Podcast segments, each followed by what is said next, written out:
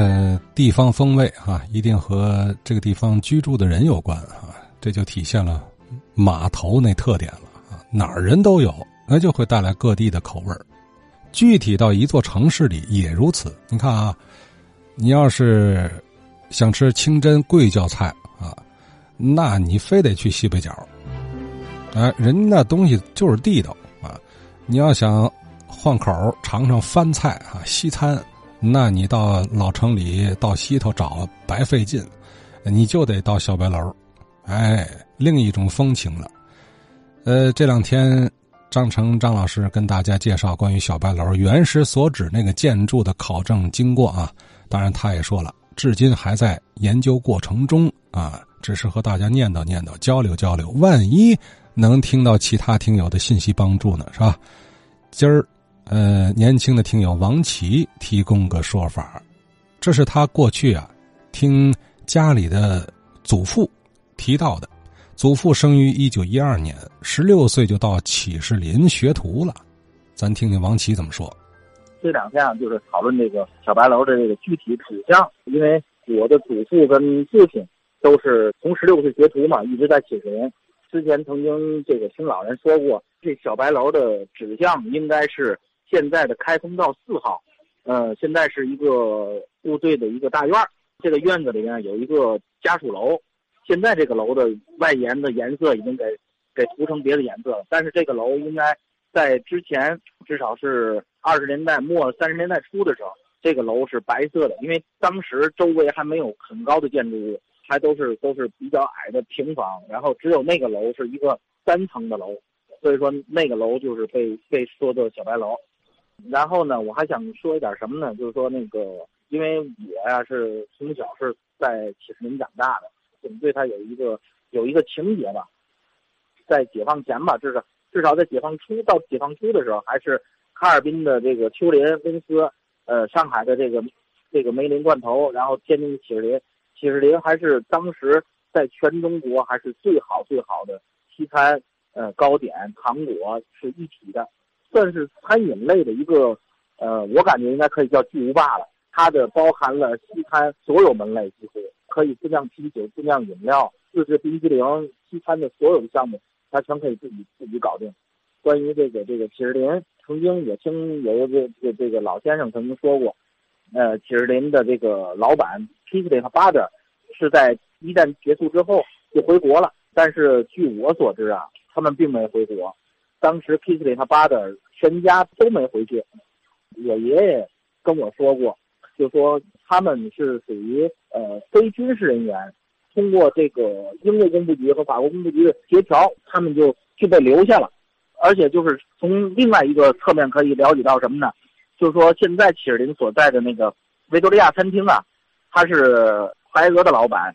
当时呢，就是白俄的老板是走掉了，解放的时候已经走掉了。他是属于什么呢？属于是无主的无主无主资本无资方无资方的呃无资方的遗产，好像应该是算遗产了最后。但是启士林并没有算，您明白我说这个意思吗？就是说。呃，如果要是说启士林的这个 P 四零和八的如果走掉了的话，那启士林应该也算也属于和维多利亚餐厅属于一样的一样的待遇，但是启士林的待遇是不一样的。从这个角度可以证明，这个启士林和 P 四零八的应该是没走掉的，至少在一九四五年的时候到四五年的时候，他们还应该是没走掉的。可能现在从那个某些这个资料上反映的说是他们是在一战之后呃走掉了。但是就是说，从我家老人跟我说的这个情况，呃 k i s 和八的真的没走，他们是继续经营下来了，才能够把启士林慢慢的壮大到可以说全国尽人皆知的状态。具体的情况呢，我也知道的不多，因为都是老人跟我没事儿的时候聊天，老人跟我说的。嗯，我希望吧，就说现在启士林还有一些，还有很多，应该说很多老人还都在世，请这些。老师傅们、老人出来说一说启士林的这些前世辉煌，然后把这些东西作为一一方面的资料吧，留给后人们。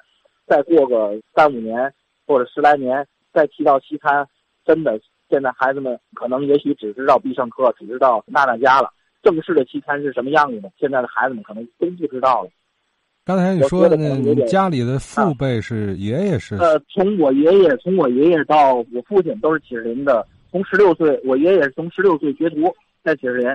这个您可能如果在网上看到有有一个过去启士林的一个动态的影像，上面有一个就是说在一台那个时代吧，应该说很很先进的一台这个灌装汽水的一个机器前面，有一个个子不高、很年轻的一个一个。一个人，这个人就是我爷爷，因为他学徒干的第一件事就是灌装汽水，在汽水机器跟前灌装汽水，给汽水打气，然后压瓶盖。其实那老人可能都知道，我爷爷有个绰号叫大汽水。嗯，爷爷叫什么呀？呃，叫王世吉，战士的士，等级的级。照现在算的话，应该是一百零一百零七了。一九一二年生人。十六岁到启士林学徒，呃，应该是一九二二八年吧，相对讲比较早的这个这个启士林的老员工了。嗯，那个时候就是说他没讲的特别多的东西，他认为就是比较辉煌的。当时启士林到什么程度呢？就是说各界名流，呃，以到启士林吃饭为荣，像溥仪啊、黎元洪啊、呃段祺瑞啊，呃，不管是上面的。老的这个这个八大家这些这些人，还是说下面这些新的这个买办的大商人们，还是说有一居天津的这些政客呀，都是以到过启士林吃饭为荣耀。启士林接待的这些人相当了得。呃，我父亲也曾经跟我说过，就是启士林有一个刘姓姓刘吧，他叫什么名字我忘记了，一个老的这个服务员，这个人就是说他会九国外语。但是这个人大字不识，不会写字，连自己的名字都不会写。但是口语，九国外语的口语相当流利。这些东西就是说，我们作为作为我这一代啊，可能知道的真的很少。呃，而且启士林的这些老人们，有点儿。我曾经跟我父亲说过，我说你你你给刘哲打个电话，你说说关于启士林的这些东西。呃，我父亲就说：“嗨，嗯，这些东西有什么可说的？他们都不太愿意参与这个事情。”我就跟他们说过，我说跟这些老人说过，我说如果你们再不说，真的说这些历史关于启士林那些辉煌的东西，真的就没人知道了，多可惜的东东西。哎，怎么说呢？这些老人可能也不太善于表达自己的这个这个想法。我认为很多历史对不上，就是因为很多老人不愿意去表达，所以造成了历史断代。其实从启士林那个角度讲，我真的不想他产生这种历史断代。父亲也是从十六岁在启士林学徒，是我父亲是四七年生人，十六岁应该是六三年，应该是文革前的文革前最后一代徒弟，启士林的徒弟。他曾经跟我说过，就是文革期间，呃，改成那个红卫兵餐厅之后，他们每天那个那个工作量，每天曾经给那个邢台地震灾区做这个烧饼、蒸馒头，工作量相当的惊人。那时候凭人的这个意志力。可以做的比现在的机器还要厉害。做烧饼，一天一个人七袋面，一个人凭手从和面到后来出成品，就是一个人。嗯呃，让他们说说最好了。对，应该是让他们说。可是我跟老头说了好长时间，老头一直啊，我不愿意说。可是吧，这些人如果要是真的到再大一些年龄，可能从记忆方面，从这个各方面，可能都会有模糊。啊，真到那个时候，我我怕，我真的怕这启士林这些真正的历史会丢掉。现在所有的东西，资料上显示的东西，都是在之前启士林百年纪念的时候，是一些相关人员没有经过任何这些老人的这个口述去做的。有的是猜测，有的是所谓的有一些启士林的老的档案。但是我感觉吧，就是说。几十年一百年的时候，有很多第二代、第三代的学徒还都活着。当时的相关的人员为什么不愿意去征询一下他们的记忆？就是单凭这些很 很单薄的、很那个支离破碎的一些资料，就去断定一定就 k i s l i n 八的一定是走了，这个产权交给了 k i s l i n 的那个这个弹枪，天天津管叫叫弹枪嘛，就是。他一个呃瑞士人吧，好像是理论上他们是这么认为的。然后所有的历史资料上留的都是这这个结果，说 Kissinger 和 Bader 是在一战之后离开了中国。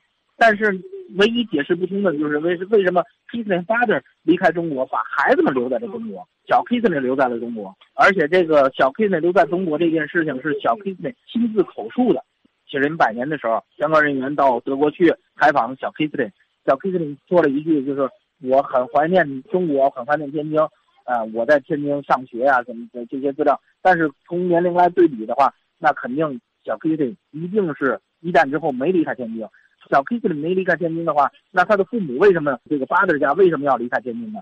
按照我所知道的资料，就是 Kitty 和 father 根本没离开天津，还依旧经营着其实林。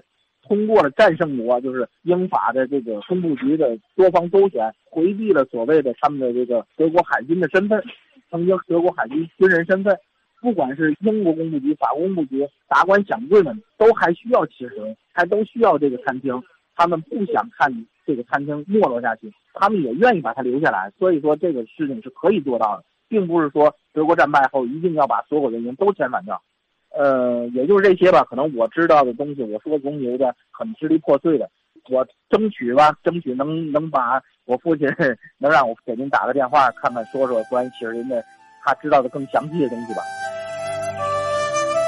呃，王琦啊，这个我们哥俩之间这都算同龄人，哎，所以他说的一些话呀，我一听把我词儿都给抢了啊，就是。